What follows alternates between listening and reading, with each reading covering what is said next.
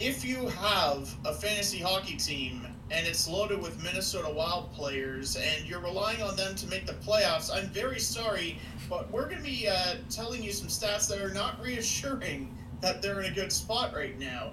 Also, ditto to the Vancouver Canucks, who, uh, at the time of this recording, are the only winless team in the National Hockey League right now, and they just uh, are fresh off a stunning home loss to the Buffalo Sabres, a loss in which a fan threw their jersey on the ice.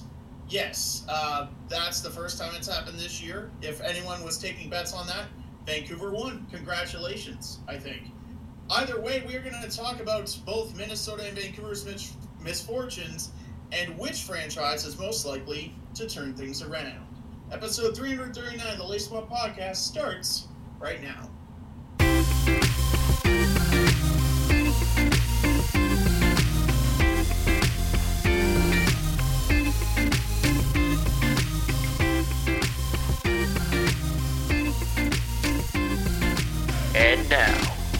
It's time to lace 'em up. Here's Brett and Steve. And welcome to the show, ladies and gentlemen. I'm Steve Ellsworth. I'm Brett Dubuff. Just like that stumbled intro, uh, Vancouver and Minnesota have stumbled out of the gate, Brett, Yeah. uh, in various ways. Yeah, when you look at the bottom five teams, like I know it's still early. Mo- uh, most teams have played at least five games. You see, like San Jose, Arizona, Anaheim. You're like, okay, that makes sense. They're they're teams that are like, um, like you know, they have a good prospect pool, but like it's going to be a, while before they're actually pretty good. Um, it's surprising to see Vancouver, and most importantly, it's surprising to see Minnesota um, at, at this bottom five. Um, also, it's surprising to see Philadelphia and Buffalo at the top, but we'll we'll probably talk about them eventually, I imagine, um, if their hot streak continues. Now, let Anyways, it be known that Buffalo started five one and one last year, and look. What oh, that's true. Yeah, they did have a hot start, but Philadelphia is pretty surprising too. Although again, in, in a way, I guess with their roster and considering they don't have Yeah. Couturier and Ellis, which we'll talk about, I'm sure, like you Right, said, Brett, sure. in another time. But still, I mean, Torts is doing it again. He's yeah. getting some early season success with his new team, so I'm not Right. that surprised. But considering what Philadelphia has been the past couple of years, I guess yeah. It's a bit Well, I think the thing with the Flyers is it's never been about the coaching. Um, it's more been about like we all know that Tortorella is a good coach, but it was more about the injuries, like you mentioned, and the roster. So it's just Yeah. like so it's just like oh okay I guess like yeah you're right. It's like it's not so surprising because we know that Torts is uh, not a good coach, but at the same time it's like th- this team doesn't have their best player in Couturier. It's like what's what's going on. Um, And anyway, also, at the end of the day, if you're one of the most prepared teams, you put yourself in a better position for success. Like, Yeah. you can have all the talent in the world, but if you're not prepared to do the simple things Yeah. or prepare to get to the gritty areas or Gritty. do Was the that a little pun things intended? that lead to wins, if you're not prepared to do that and you're not prepared to win the game, well, you're kind of setting yourselves up for failure right off the true. bat. Was that a pun intended? You said gritty. Uh, no, but now that you mention it, yes, it was. I don't know what pun was intended, but yes, it was. You said gritty. Um, so. oh, yeah. Okay, then I meant it then. Yeah, All right. I totally meant that. Yeah, you can you can totally go with that. Um, I'm half asleep right now. no, no, no. It's it's totally Even okay. the jokes I made go over my own head. Yeah, no, no, it's it's totally okay. Um, I figured it wasn't intended, but I I felt like it's like hey, gritty. Yeah. I love those perfect coincidences. Yeah, yeah, exactly. When I'm not. All right. Anyways, back to the main topic here.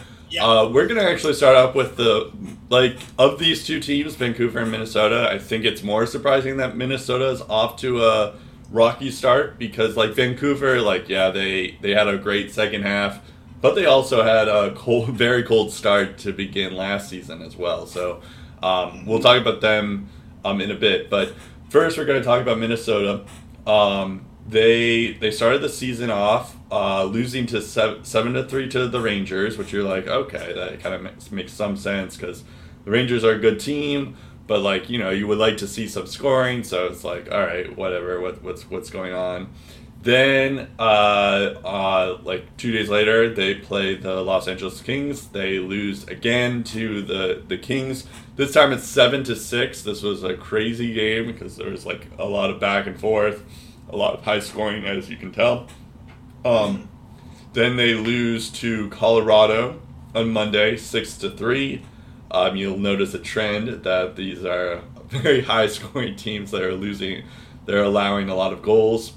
Yeah, six six is the magic number. Six at least. Well, se- yeah, I mean they did they did allow seven goals at first. I think I mentioned this last week, but like I think like the Minnesota like was the first team to ever to allow seven goals in both of their first games or something like that.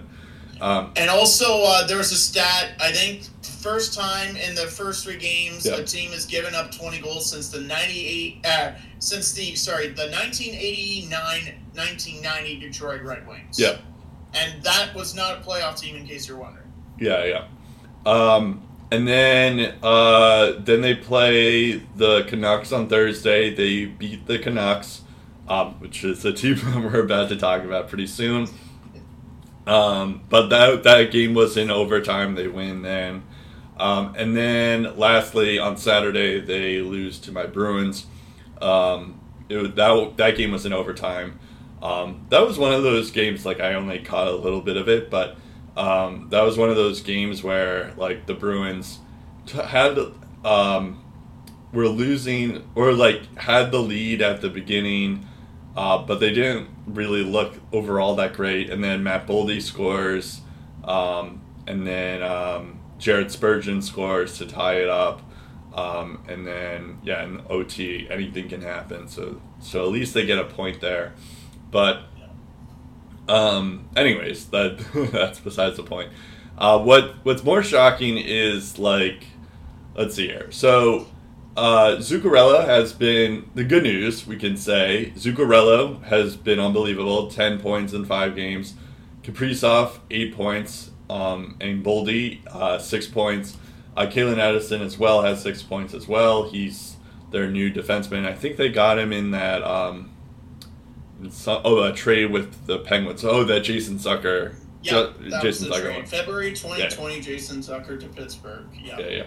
It's crazy how my mind worked because I was like, wait, I know that was a trade.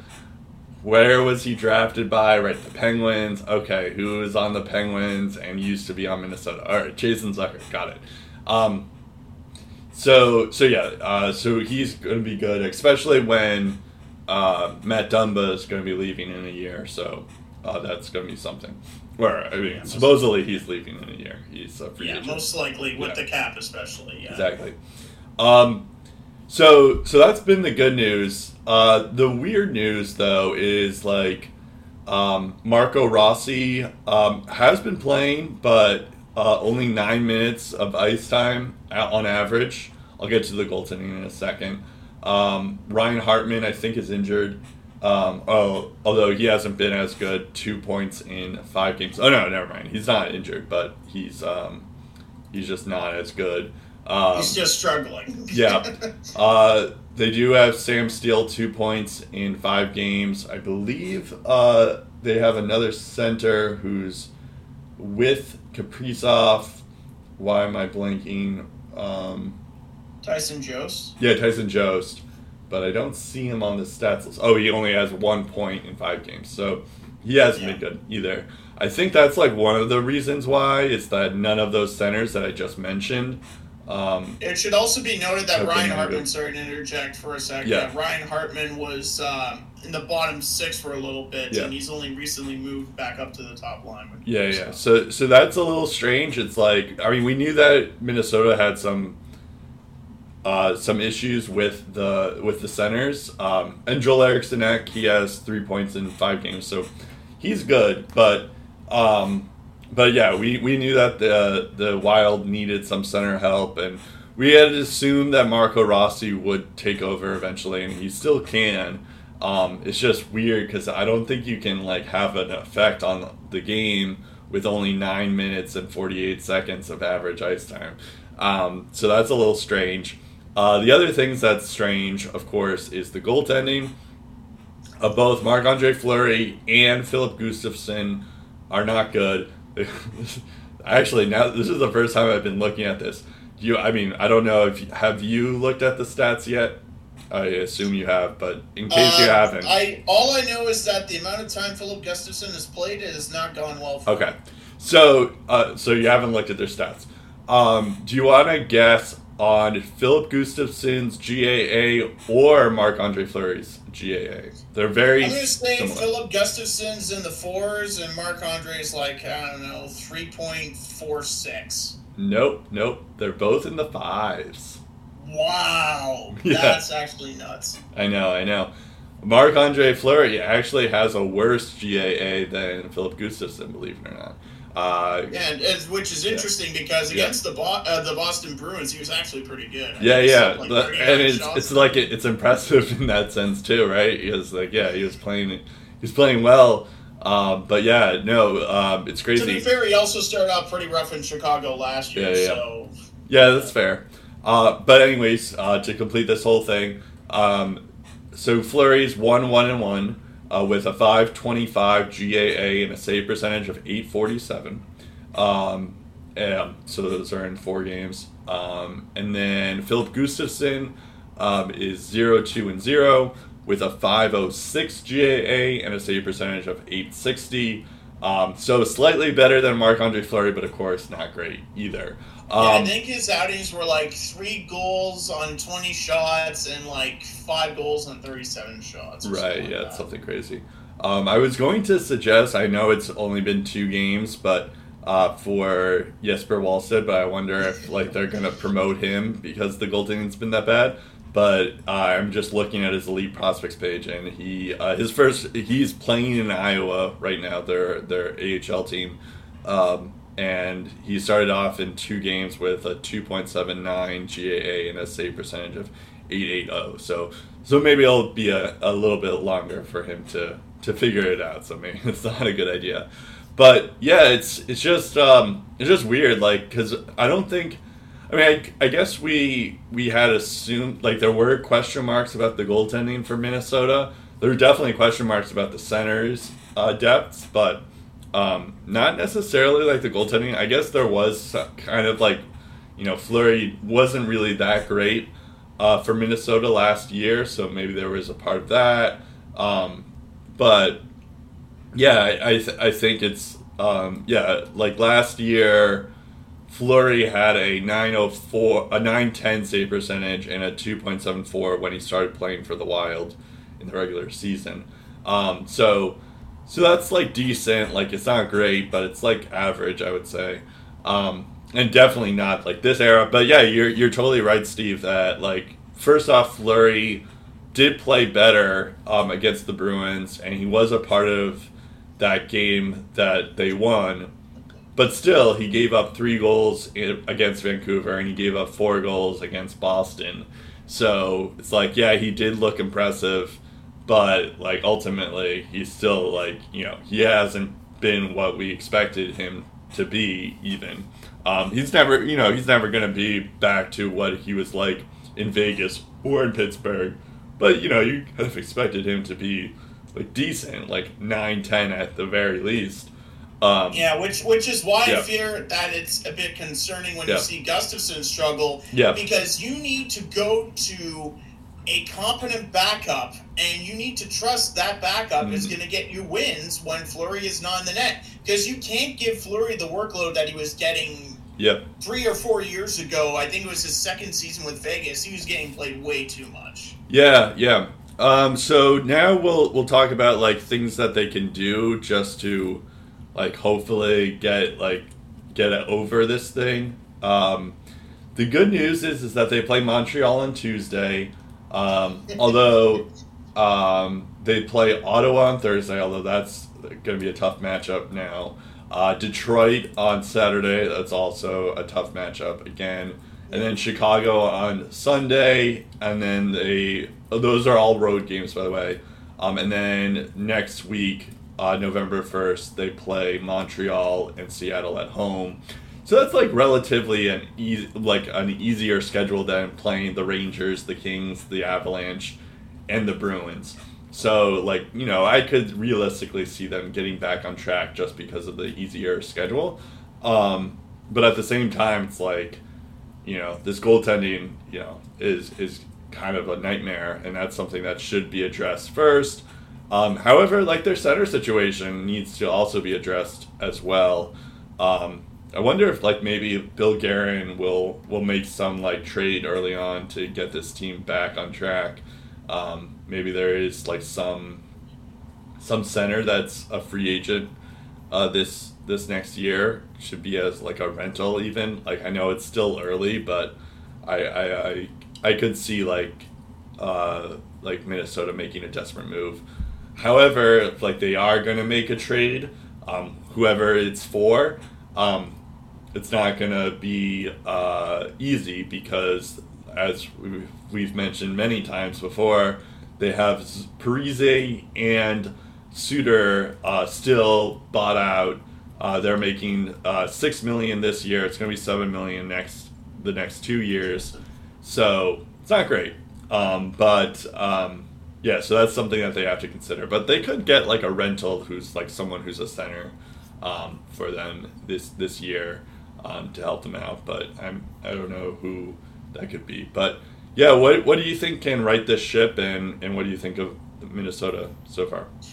Well, um, in terms of available centers, um, well, let's eliminate the possibility of Riley, Ryan O'Reilly as a trade option. Free agency, that might be different. Right. But no way St. Louis trades uh, Ryan O'Reilly to a division rival, especially if that division rival suddenly uh, emerges from the dead and uh, vaults them atop the Central Division standings.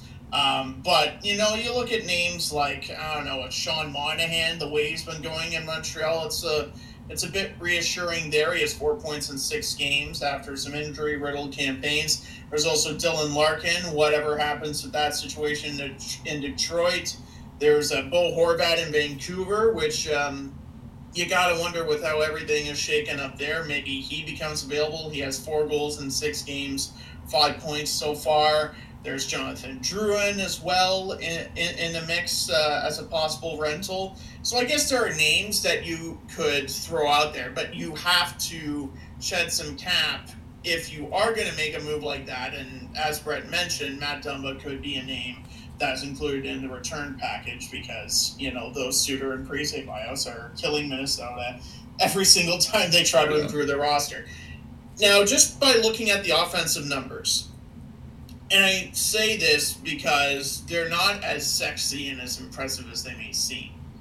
Uh, Matt Zuccarello, to his credit, four goals, 10 points in his first five games. Pretty good season. Kirill Kaprizov, four goals, eight points in five games. Pretty good. Uh, Matt Boldy, three goals, six points, five games. Pretty good.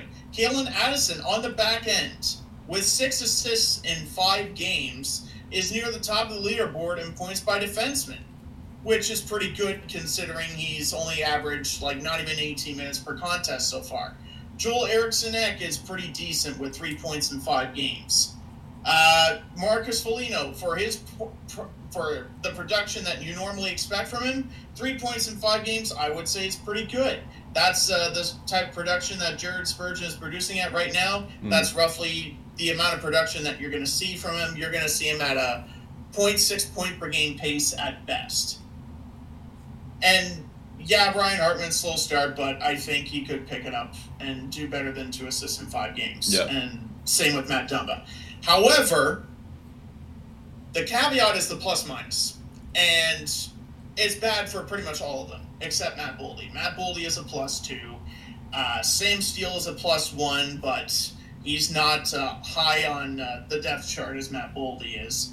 Mm. Um, but you look at the star players. Matt Zuccarello, he's a minus seven through five games. Kirill Kaprizov, he's a minus six. Calen Addison, he's a minus seven. Joel Eriksson Ek, considered to be, you know, a future Selke winner someday, he's a minus six. Marcus Foligno, minus four. Ryan Hartman and Matt Dumba, also a minus four.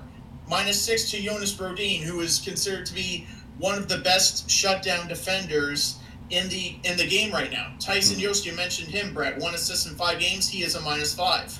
And uh, Alex Goligoski, who put up some pretty decent numbers last year, pointless in four games, minus five rating. And I and I feel I'm a, I'm asking myself, have they kind of strayed away from what makes them good? Have they strayed away and tried to be something that they're not? Because when you look at Minnesota, and we mentioned this in the season previews, Brent, this was a team that scored 300 plus goals Yeah. last year, which Right. is absolutely unheard of when you consider the Minnesota teams that came before them. Yep. And I'm starting to think, are they just trying to become the team that's just going to play run and gun hockey and just try to outscore you? Because, yeah, you might have the talent to try and replicate those stats, but if you forget about defense along the way, well, you could score six goals or five goals, but if you give up six or seven, it doesn't mean crap because you just lost the game. Yep. So I I fear that they've kind of strayed away from what makes them good, their defensive strengths. Hmm. And if they don't focus on those defensive strengths, things won't turn around. Yeah. But I think it, for their own good, uh, they will adjust.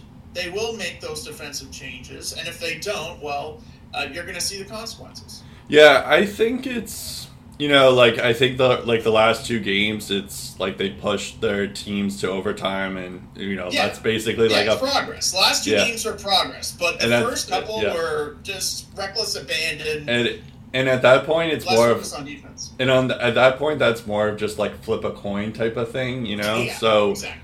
Um, so I, th- I think that's like a good sign as what you're saying. Um, but you know, I guess that's easier said than done. Um, and yeah, I don't know. I guess I am concerned about Minnesota, but I still feel like because it's like just been the first week or first two weeks, um, it is like you know you're starting to wonder like oh maybe maybe there is like something more. But yeah, you're right. Like at least they've shown some signs of life um, and and as you were mentioning like even in like the bruins game it's like oh they looked they looked competent like they almost won that game in regulation so um, so yeah it was definitely um, it's definitely something um, so i'm actually yeah, to add to the point, they're eighth in shots for per game. Minnesota is with thirty four point eight. Yeah. Thirty five point two shots against per game, and uh, that is is the fourth highest in the league. Yeah. The only teams worse than them: Anaheim, Buffalo, and Arizona, who Oh, wow. uh, clearly don't have nearly the expectations that Minnesota does, yep yep um, and so also the roster. Right, of course, yeah. Uh, so I'm looking at teams, um, or just like free agent goalies and free agent centers, uh, like I had mentioned. Uh, some some interesting ones that might like you know if they do become desperate, maybe they uh, Minnesota kicks the tires. These are rentals, by the way, so these are guys that are like are still fairly expensive, but they're like you know I think they could make something work um, if they needed to. But like Varlamov, um, who's playing Yeah. for the Islanders. They could try to get him. Uh, can see that. Jonathan Quick is another one, although. I doubt that happens. Um, Well, with the cap hit, yeah, Yeah. that's that's the only concern Yeah. of Varlamov and Quick is the right, cap hit. right, right. But like, I was just thinking in terms of for Quick, I guess also for Varlamov too. Is that like both the Kings and the Islanders are a good team, so I don't know why they would do that. Um, but like in terms of other teams that may end up moving their goaltending or could afford to do something, uh, Bernier, Blackwood, um, Mackenzie Blackwood, maybe James Reimer. Um, uh, yeah, I doubt Adin Hill does anything. Um, uh, Martin Jones, perhaps. Um, there, there's that. Kevin Lankinen. Oh, no, wait, never mind. That's Nashville. Why would they do that? Um, but um, yeah, I guess there's a couple. Also, Anton Khudobin. Um, I know he's in the AHL, but maybe that's Also played with them once upon a time. People forget he was in the That's right. Houston Aeros system for a bit. That's right. But I, you know, I don't know. I feel like that's that might be. I mean, that would be an interdivision trade, so that's probably unlikely. But I don't know. Who knows? Um, in terms of centers, uh, Sean Monahan again. That's a big cap hit, so I don't know if that happens. Bo Horvat, which would be kind of funny if both Vancouver and Minnesota struggle. Maybe they make some type of trade. Uh, although trading their the Vancouver's captain, I don't know if that's that's necessarily Yeah, just work. just tell Minnesota fans you're getting Brock Yeah. Boeser Yeah. and then make the deal. exactly, exactly. Um, let's see here. Other ones, uh, Erik Haula, maybe. Although, oh yeah, he, he was on Minnesota for a time. Yeah, he was. That's Um, where he started his career. Yeah, exactly. Philip Hedel, maybe. Um, Lars Eller. Um, I, I would suggest Dylan Strome, but it seems like he's in the top six, so I don't know why they would do that. Um, why, watch, watch, why Washington would do that. Um, and let me, I'm just looking down the list here. Um, some guys that definitely aren't doing it is like Dylan Larkin, Ryan O'Reilly, as you mentioned. Jonathan Toews would be interesting, but he's making 10.5 million. Also, he's in the same division as Minnesota, so that that could work. But just because of those two things I just mentioned, I don't think it's going to work. Um, Freddie, oh, I was going to say Freddie Gaudreau, but it's like, wait a second, he's on Minnesota. Um, but yeah, so I got to just go down the list and I'm like, all right, this, yeah, no one's doing this. The Um, one thing that I should have mentioned, by the way, uh, it, you might notice, Brett, that their penalty kills around 75 or 76%. It was around that threshold Yeah. last year as well. So it's not like their penalty kill sucking is anything new. Yep. It wasn't that good last year. But I feel like they're leaning too much on their power play. Their power play to start the year is, I think, over 36%. And last year was like middle of the pack in the league, but now we're looking into the top 10 territory. And I feel like if you lean on special teams a bit more than you do like the even strength, the four on four, Yeah. short-handed. Um, then that's where you get into tough situations, especially if the opportunities to score in the power play Yeah. aren't matching up. Because, like, say, like you, like say you're good on the power play, but you're not getting the chances that Colorado's getting every night on the power play then then all of a sudden you're gripping the stick a little too tight every time you go on the power play because like mm, I don't I don't know how many times we're gonna go on the power play net. We got to score on this power play, yeah, yeah. and and I think at that point you start to overthink things too much. Yeah, yeah. Um, all right. So before I go, we move on to Vancouver. What do you think? Do you think Minnesota is going to figure it out? I think they will because they have the personnel, Mm. and I think more than anything, uh, what they might need is a players only meeting just to say, hey, this isn't us, and we know we can be better. Yeah. and we got to turn this ship around. And Yeah. it's worked with a lot of teams. I can see it working for Minnesota. Yeah. It, it's it's one thing if it's if this is the first time it's happening in quite some time. Unlike the other team we're talking about, where it just You're right. It it, always just happens. seems to happen like Yeah, yeah. the start of every year. Right, right, right, right. Or so it seems. Yeah, that's that's fair. Um, yeah, I, I think so. I do wonder if maybe Dean Evason just goes just to, um, like I, I feel like he's he's definitely on the hot seat right now. So um, maybe that's like a spark thing that's just like he'll be the first coach fired this year. Um, but yeah, we'll see. I, I I think I you, know you're right that the last two games that they played, it's like it is like at least something, um, even though they went 1 0 and 1. Um, but, you know, I think I think it's like at least they showed some type of fight. So it's like, okay, at least there is something there. I don't know. Um, I, I assume you haven't looked at the standings. I mean, you have seen the standings, but I don't know if you if you go by goal differential. Um, so Minnesota has a minus eight. Do you want to guess of a goal differential of minus eight? Uh, Arizona has the worst goal differential of minus 13. That's not surprising. We all knew that Arizona's not going to be good. Do you have a guess on on Vancouver and their goal differential? Um, negative sixteen. No, no, no. I, I thought you were going to say like like more than like if I had asked you like who has the worst goal differential, Minnesota and Vancouver, I thought you would go with. I guess that's the better answer. Or the better question is you would.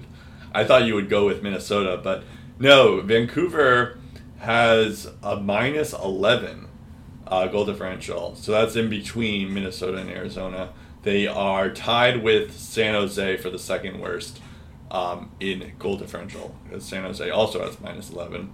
Um, to finish this list here, just real quick, uh, Anaheim has minus 10. Um, Columbus has minus nine, Minnesota has minus eight, and so does Nashville. So, um, anyways, um, in terms of Vancouver, they they've lost all their games. Uh, they lost to Edmonton five to three. That's not surprising. Uh, They also Edmonton. were up three nothing in that game. Yeah. People forget. That's true. That's a good point. Uh, they lose to Philadelphia. Um, apparently, they're a good. Philadelphia is a good team now. So I They were guess. also up two nothing in that game. Yep. They lose to Washington uh, six to four. Uh, they lose to Columbus four to three in overtime. They also lose to Minnesota four to three, as we mentioned in overtime, um, and then they lose to Buffalo five to one on Saturday. Also, according to Bruce Boudreau, who's the coach of the Canucks, of course, uh, he says he told Thomas Drance, um, who's I guess is like a Pete writer, or he I think he works Yeah, for a beat sports right for the. Canucks. Yeah. Um, he, Bruce Boudreau says, I don't get how a team that hasn't won a game and you have a good second period can come out in the third and play with very little effort. I'm seeing what you're seeing. Uh, so clearly, Bruce Boudreau is not happy with this team. I mean, as like no one's happy with this team, so I guess that's not surprising. Um, in terms of the stats for the Canucks, because we did the same stuff, um, Thatcher Demko has a 4.24 GAA, so not as bad as Marc Andre Fleury, uh, but an 858 save percentage. Uh, Spencer Martin, um, who's their backup, he has uh, 3.79 GAA and a save percentage of 879. I should say that Spencer Martin's only played one game, um, so uh, you take that for what it's worth. Um, in terms of players um, and skaters, um, Elias Pettersson has six points in six games. He's been good, uh, but he leads their team in points. Bo Horvat has five points in six games. Quinn Hughes has five points in five games. Brock Boeser has four points in six games. Um, and Tanner Pearson has four points in six games as well. Um, I could go down this list here, but basically, the consensus is is that no one's really scoring on this team. Um, you know, it's interesting because like I had picked the Canucks to make the playoffs this year because I had thought that they had figured all this stuff out, and I thought like you know Bruce Boudreau is a good coach, and I thought like okay maybe like Bruce Boudreau under like a full season with Bruce Boudreau something can work here. Um, and, and make it uh, like you know, just like maybe eventually it'll be like a good team. Um, but apparently that's not the case. Um, and the the stuff, I guess, it, it- you know, it's weird that like Bruce Boudreau even publicly said something like that because it's like you know it's bad when your your, your coach is your coach is publicly saying like how your players don't care at all. So um, so yeah, I, I imagine it's like code red here in Vancouver um, right now. I I don't know if they're gonna figure it out. Like it's like I, I do think that Bruce Boudreau is a good coach, but usually and like teams tend to tire of him, but usually that's like after a couple years, not like after like a half of a half of a season. So so I I don't know. Um, I, I feel like they're they're going to figure it out, but I don't know. I, I feel like they're less likely to figure it out compared to Minnesota. They're less likely to figure out because this was sadly a bad trend that happened with a different coach and a different GM last year. And those and those two guys, Jim Benning and Travis Green, arguably were reaching the end of the line at that point. And now you're like not even a full year later, the same thing with a different coach, a different executive vice president hockey operations, uh, a different GM, and the same thing keeps happening. You can't get off to a good start. When you look at the Ottawa Senators, for example, Brad, when you talk about good starts, good finishes, good middle periods, Ottawa's Achilles heel has been the second period. They've been outscored nine to six, and in the Boston game, you saw especially in the in the Buffalo game, their worst period was the second period. In the Toronto game, uh, I would say their worst period was was the second period. Um, and um, and uh, for, for, for the most part, the second period is what's killed them. In the third period, they've been pretty good. They've outscored teams eight to four, In the first period, they've outscored teams seven to three. So outside of the Washington game, Ottawa's been very, very good in the first period. Now, you look at the Minnesota Wild, for example. Uh, they were outscored 13 to 6 in the first period. So the, the first period's their Achilles heel. They were around a five. Uh, they're around a 500 team. They're like an even team and goals for, goals against in the second and third periods, roughly. Here are Vancouver's stats by period. Goals for in the first period, nine. Goals against, five. Yay! Impressive. They start games on time. Love that. Mm-hmm. Goals for in period two, six. Goals against, seven. Negative one. Could be better, but could be a whole lot worse. Goals for in period three, one. Goals against, 13. Jeez. They've been outscored 13 to 1 in the final 20 minutes, and the only team, the only team in the NHL without a goal in the third period is the San Jose Sharks, and they've won a game. Yeah. Believe it or not, they somehow won one of their first seven games to start the year, and they were outscored six to nothing to date in the third period at the time of this recording. Yep. 13 to 1? That's how you finish games? 13 to 1 goal differential? Good God. Now, yeah, I mean, I don't blame him for saying that now. Yeah, yeah, when yeah. look at that stat line, like, how? Like, this is the basic fundamentals. You start, it's not how you start, it's how you finish. Even though how you start is important as well. But if you're not even, like, making an effort to finish games on the scoreboard, it's like, like, like where do you go from here? How do you how do you improve? Yeah. And and and and the and the offensive numbers, like from an individual standpoint, you know, Pettersson's looking okay. Quinn Hughes is looking okay. Brock Boeser, even though the goals aren't coming, he's getting on the score sheet as well. But just from a team standpoint, what's changed? yeah. they're they're starting slow as molasses out of the gate yet again. And last year, when they got their you know what together, it was too late because that slow start cost them. And you know what? It's going to happen again if they Oh, don't get their heads screwed on straight and start winning games soon. You know what's crazy is uh, Vancouver is the only team that hasn't won a game yet.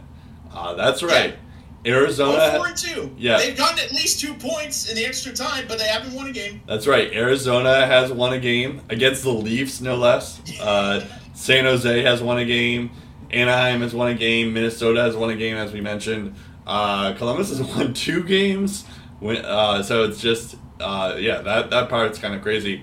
Um, yeah, I, they have to figure it out. I don't know what they do, though, because it's like, yeah, you're right. I feel like like I guess maybe there is some locker room issues, like especially with that quote that I just read from Bruce Boudreau. It's like it makes it seem like if Bruce Boudreau like says that so publicly, I feel like there is something going on with um, with with the team. Um, Especially when yeah. we all thought those situation that situation was Right. resolved last year when he came in and they yeah. started winning. It's just like, yeah, that's behind us. Right, right. There was like it there was there's rumors that Horvat, JT Miller, and Pettersson all don't get along. Um, there's also like or like I think like Quinn Hughes thinks he's better than everyone type of thing. So yeah, it's it's not looking great for Vancouver. Um, yeah, I, I don't know how to fix it because I was like you know I was thinking of doing the same thing with Minnesota and like looking at their free agents, but it's like I don't even know how you even really improve the team. The only thing I was thinking is is like if they're if they just have given up on the season, like at some point I, I wouldn't say like right now they should give up, but like let's say in a month if things don't get better, uh, they should look into trading Bo Horvat because he's a UFA. They have JT Miller, they have Elias Pettersson as centers. So it would only make sense to like trade Bo Horvat. I know he's the captain, but I, I feel like you could get a lot for him um, if they decide to go that route. But I don't know if they're actually going to do that. Um, the thing that's that's tough with this team is is that they're kind of in cap hell. Um, so so it's like I guess you could make a trade for like someone who has a similar contract to you. Um, but which is why I was suggesting maybe like Bo Horvat goes to Minnesota and like Vancouver gets like someone on Minnesota who's worth five point five or something like that. Dumba. Yeah, maybe Matt Dumba. That would be interesting actually. Dumba for Bo Horvat. I think we we may have gotten a deal. Um, wait, does does I think Matt Dumba is pretty cheap actually, isn't he? Um, Um. Yeah, I think he's around like the five point five to six. Oh, no, no, no. Oh, Matt Dumba's- and he's in a contract year like Yeah. Horvat is. Matt Dumba's six million, so that would be. Yeah. But like Vancouver's up to the cap at this point, so I don't know if they would necessarily do that. But yeah, that would be the closest one if Vancouver and Minnesota do decide to uh, to make a trade. Um, but um, because especially for Minnesota, because Minnesota needs a center. Um, yeah, I guess Vancouver could use Matt Dumba. That would be interesting, but like you know, just contract wise, I don't know if that would work because it's like you have OEL there, you have Quinn Hughes there, um, so I don't know if it necessarily would make s- some sense to bring Although I guy. think I've heard in some circles they might be willing to part with Tyler Myers, so that could open up a spot for Dumba. Well, a lot of players. Yeah, the thing though with Tyler Myers though is he has two years with worth six million. So I don't know if Minnesota Yeah. would want to do that. So He's more likely to get bought out than traded, I think, think at this point. yeah, that's fair. Although it looks like Tyler Myers have a oh, Tyler Myers has a no trade clause, modified no trade clause starting July first, twenty twenty two. Okay, so I guess he does have ten teams that he can't be traded to. So, um, Yeah. so I guess there is something there. Um, Yeah, maybe the, the like it would be kind of interesting if like the two teams we talked about like you know what would be perfect for our podcast is like so we post on Monday and then on Tuesday um like they make Vancouver and Minnesota makes this trade that we were just suggesting. So that would be kind of funny. uh, but um It would be. Yeah, I don't know. I, I guess like, do you think like let, let's ask the same question that I asked for for Minnesota for to Vancouver. Do you think Vancouver is going to figure it out? See, the thing with Minnesota is I think they have some opportunities to gain ground because, like Chicago, if somehow three and two, they're not going to be even close to that good for that long. So there's I don't think you have to worry about Chicago for too much longer, even though they won three in a row. Mm. Nashville at two, four, and one. I I said I was concerned about their offense and whether or not those guys with career seasons could replicate that. And Roman Josi, I think in his first six or seven games, only has one assist and nothing else. Yeah, So my prediction might be ringing true a little bit there. Nashville's two, four, and one, so they could be still reversing. early though. Winnipeg Yeah. is two and three. I don't expect them to be a threat. And Minnes- and Arizona's not catching up to Minnesota, no way in hell. So, I, I like they'll be in the wild card mix at the very least. They'll be fourth. Yeah, So, yeah, there, there's definitely time for Minnesota to catch up. Whereas Vancouver, you look at the Flames starting off 4 1 and 0. I think they're legit, even though their goal differential is only plus two. They're still winning games. They have the talent, they have the defensive depth as well. yep, So I like Calgary's chances of being a playoff team again. Vegas is looking like an improved team under Cassidy, and I think the, I think they'll stay that way. I don't know where they fall into the mix, but they're in the they're in the playoff conversation, and they're a solid contender Yeah. at that, assuming injuries don't royally screw them. Seattle at two, three, and two. That's probably not going to last, and they won't be a playoff team for much longer. The Kings, I think, could figure it out. They're three, four, and zero on the year. The Oilers, of course, with McDavid and Draisaitl, they're two and three. But I mean, it's only a matter of time if those guys play at the level that we think they are. They're just going to will the Oilers into the playoffs. That that's that's just how the law of the land works. Um, and as for San Jose, I think Vancouver's free and clear of them. If they're not, well, that's that's a sad state of affairs in itself. yep. But if you're asking me whether or not Vancouver can keep pace with a lot of those teams like Calgary and Vegas and even the Kings or the Oilers, I'm not I'm not sure they can. Yeah, Especially if late in games they're playing like that. Yeah, yeah, I guess that's a fair point. I, I'm thinking that like the thing that Vancouver has an advantage of over Minnesota is that Vancouver is in a tougher division. Uh, sorry, Vancouver is in an easier division because yes, you're Yeah. right. They, they still have like yeah, uh, the Pacific has Calgary, Vegas is looking good, Edmonton as well. You never know with McDavid and stuff. Los Angeles is sneaky good. Um, maybe Seattle is sneaky good, but they're all like you know Edmonton has shaky goaltending now. Seattle has shaky goaltending too. Um, and then I didn't even mention Anaheim and San, San Jose. Whereas in the Central, pretty much there's only two uh, bad teams in Chicago and Arizona. All the other ones are like, okay, I could realistically see them making the playoffs.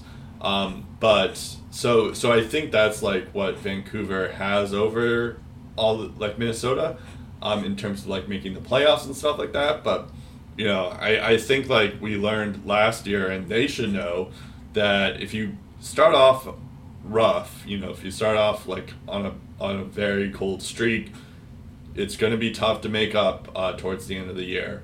Um, and like yeah, yeah, basically every point matters. So so yeah, I, I feel like both teams have to figure it out very very quickly. Um, and I feel like I feel like Minnesota will figure it out sooner than Vancouver will.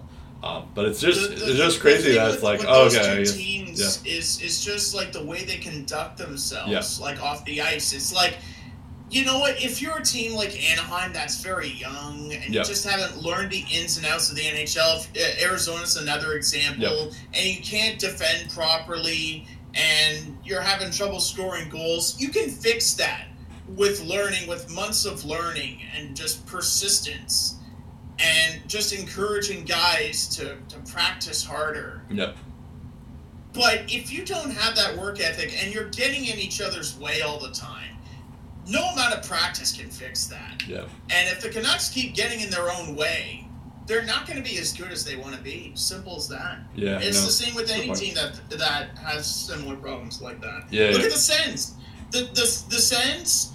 The, granted, it was just a couple. Uh, it was a couple of circumstances, but when you have a situation that divides a locker room, it's true it, it breaks the team apart to the point where it's broken beyond repair. right And a teardown is unfortunately what's needed at that. Yeah, the, the thing though with Vancouver is is they signed they extended JT Miller Yep. and then uh Pettersson's going to be a free agent pretty soon, but not like next year. Uh, they, I guess they could trade Bo Horvat, but that seems to be the the main the best option for them. That well, they don't- seems like their only option. Yeah, it seems point. like exactly that seems to be their only option, and because of that, teams know that they're like desperate to change something. Um, Yep. So, um, I mean, I guess maybe Bruce Boudreau goes, which would be kind of crazy, but uh, just because of the fact that he, you know, he got them to a good point last year, but. Um, but yeah, it's, it's just it's just insane when you think about it. Um, But at the end of the day, if Yeah. you're going through multiple, if you're going through multiple coaches and the same problems bring themselves up, at what Yeah. point do you say it's not the coach, it's the team? Right, right, right. Uh, we'll leave this conversation at the fact that Minnesota has three points, Vancouver has two points, yet somehow Chicago has six points and is fourth in their division. Um, so that's crazy. Also, Mrazek is injured, so Yeah, and Mrazek's injured. him as their Yeah, yeah, maybe, yeah. I mean, that might be also a have a plus one goal differential, which I find even more crazy. Yeah, I was just like looking here. I was because when I was talking, making that point about the divisions with the Pacific versus Central, it's like, wait a second, Chicago's in fourth. How? even even being in fourth, it's a shocker. Um, so yeah, um, I I think Minnesota will figure it out. I think Vancouver. I, I, you know what? I like. I should still go with my gut because I had them in the playoffs. I think they'll still figure it out, and and I'm gonna say that uh, Vancouver will figure it out as well. But um, I'm not like I'm less confident than I was a week ago about it. Um, yeah. I I think you're in the same boat, even though you didn't. I don't think you had Vancouver in the playoffs. Um, I had them on the cusp at the very least. Um, I just wasn't sure about the reliance on the defense and the goaltending if that was going to be their undoing, and also with what happened to start last year, Yep. I was concerned maybe just maybe it was going to happen again. Um, and unfortunately, my concerns have been validated since. Yeah. But um, yeah, like it. Sometimes it comes to one bad week or one bad period, and and that's your playoff hope right there. Mm. Um, it- like it's a it's a dog eat dog world in the NHL. This is, uh, to quote Josh Johnson, this is the get it done league Yep. and you're not getting results, you're not getting wins, that's it doesn't matter how many goals you score, how many power play chances you have, how many power play chances you score, and at the end of the day, um, it, it takes a, a team effort, not a group of individuals, to get wins on the board. Yep. And and you find that out pretty quickly in, in the, the greatest game on earth. Right, right. Um, all right, we'll leave. Um, so that's it. That's it for us here. It's a very short episode, but you know, we'll we'll. I mean, I think It's the, it's the first or second week, so True. more more uh, topics are sure to follow. Especially if these two teams continue to struggle, there will be more of a reason to talk about them. So so I, I um it was funny today because or this weekend. So I um I was at my cousin's wedding, um Yeah. and she had married a Canadian. So uh so I guess we have a Canadian in the family. I guess uh, me and Steve, you feel I feel closer to you because now I have a, a Canadian as a part of my family, even if it is a cousin-in-law. Um, but uh, I one of my first conversations with him today was um, about I was like, "Oh, so you're Canadian? I have to ask if you're a hockey fan because I guess apparently I didn't want to stereotype him, but um, but yeah, so I had to like ask him if he was a hockey fan. Uh, he grew up in Mississauga, so I figured it's like okay, I know from the OHL my limited OHL knowledge that's a he's a steelhead, Mississauga Steelheads. Um, yeah, Mississauga is also Greater Toronto Area, Right, or right, right. GTA as most people call it. Yeah, yeah. So I figured it was like, you know, he's probably a Leafs fan, but I wanted to check. Anyways, he does say that he's a Leafs fan. Um, and then he says, like, yeah, it's just so crazy because it's like, you know, the team hasn't won since 1967 and like they just keep on losing every year. It's like, why do I even follow this team? And then he asked me, like, oh, who do I cheer for? And it's just like the Bruins and um, and then I felt bad because it's like yeah the Bruins are but I don't think he at the time he didn't know that I was like a die-hard hockey fan that has a podcast um, but um, once I told him that I co-host a podcast I you know I'm a die-hard bo- uh, Bruins fan um, he immediately uh, subscribed to our podcast so hello. Dan uh, we have a new listener um, and he was Welcome to the family. Yeah, By exactly. the way, uh, by the way, um, I cheer for the team that did beat Boston in the playoffs. The one time they faced Boston in the playoffs, I might add. yeah the Senator he's talking about the Ottawa You, you, you Senators can you can you can think of my Senators when you can think of the Bruins losing in the Yeah, yeah, playoffs. If exactly. that makes you feel better. Exactly. Um, yeah, he's a Senators fan, so I don't know if like I don't know. I I had wondered this if like Habs fans or Leafs fans would enjoy this podcast, but maybe eventually I'll find out. So because I'll probably They see. him definitely enjoy going to the Canadian Tire Center because I swear to God, uh, the past couple of years, I don't know if it's gonna be the same this year, Yep. but it feels like half the building is invaded with the other team's crowd. Right, right, Most right. of them have a, a beer or two in them before. Yeah, they yeah, yeah. So, um, so But it's a yeah, good time. But good fun. but what he commented on how great it is that all our episodes are like over an hour and a half long. So um, so that it, it, it's funny. So I um, I appreciate that. I'm sorry for our first episode that you're going to be listening to. Although I don't know, maybe whatever you're doing on your honeymoon, uh, maybe he's not even listening to this podcast. But um, but yeah, anyways, I, I just wanted to get that out there. That congrats, Dan and Sarah, or Sarah and Dan. Um, and my welcome extended to the congrats to them as well. exactly. Uh, so By now, the way, bef- before, just to try on this podcast, Brent, I want to Okay. get your honest opinion. I know you said you didn't want to talk about it. Bruins reverse retro thoughts? Like Uh. Okay. it? Hate it? yeah, no, I, I guess I. It's not that I didn't want to talk about it. It's just it's just tough to talk about it when Yeah. you're like because this is an audio platform and not like Yeah. you know. But So- just If you- can look at it online. The Yeah, Bruins they brought back the Pooh Bear jersey. It's it's Yep. a white base, not Yep. the gold base as before. Yeah, Would you that's buy? That's a good description of it. Yes, no, yes, I, I would buy it. The only thing, uh, the only complaint I would have on it is that I thought, like, I I wish it was like yellow. Although I know that's like what the original Pooh Bear uniforms were, but um, I Yeah, wish you're gonna do what yeah. Nashville did in 2003. Just bring up the jersey Yeah, they just- had, and everyone just bring hated back, just bring it back yeah um but it's either like bring it back in yellow or even like bring it back in black i don't know i guess something Yeah, that would be an interesting Yeah. one too. Although I don't know if Yeah. you could see the bear though. That's the thing. yeah that's a good point i don't know i feel like it could still work though but yeah maybe Yeah, i yeah possibly. but yeah no i i am definitely excited about it and yes to answer your question i will buy it will you buy the sens retro Um,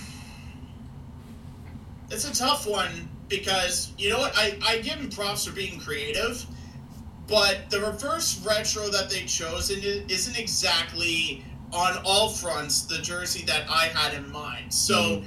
the one that they based it off of is the red mid or early to mid 2000 Sens jersey that they had. Not with the 2D logo, but the Centurion logo that wasn't like the Centurion logo that everyone knows, the Centurion logo before it.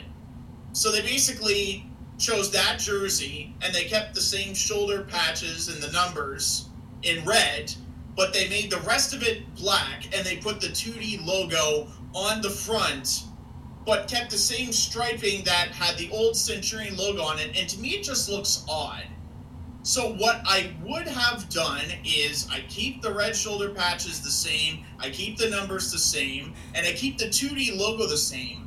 The one thing that I would personally change, and I'm not going to get my way because I'm not the designer in this scenario, right but remember the Sens black jersey that they had in the early to mid 2000s, where you had the gold Centurion stitching on the bottom portion of the jersey and on the sleeves of the jersey. So just add that and just keep the rest that they had. oh wow That's the one thing I would change. yeah And then maybe it would look, I don't know, I, I don't want to say look a bit more presentable, but it would look more catching to the eye for me. The other, the one that they chose is a bit off, but I'm not going to knock them too much on it because they tried something creative as opposed to last year they changed uh, their home and away and they just put a red version Right. of what they were going with. yeah Like they actually try to be creative, so I appreciate that. yep Uh, I just don't know if they really hit this one out of the park or not, and I'm not sure if I'm going to buy it to be honest. But I applaud their creativity at the very least. They Yep. tried. Yep. Um, all right, that about does it for us here on Lace 'em Up. You can follow us on Lace Up Podcast. Our Facebook is Lace 'em Up. Um, you can also oh, l- l- uh, Lace Up Podcast on Twitter. Um, Yeah. You can subscribe to us on SoundCloud, iTunes, Spotify, wherever else you get your podcast. That's about it. I'm Brett Zuboff. I'm Steve Ellsworth. We'll talk again in episode 340 of the Lace Up podcast.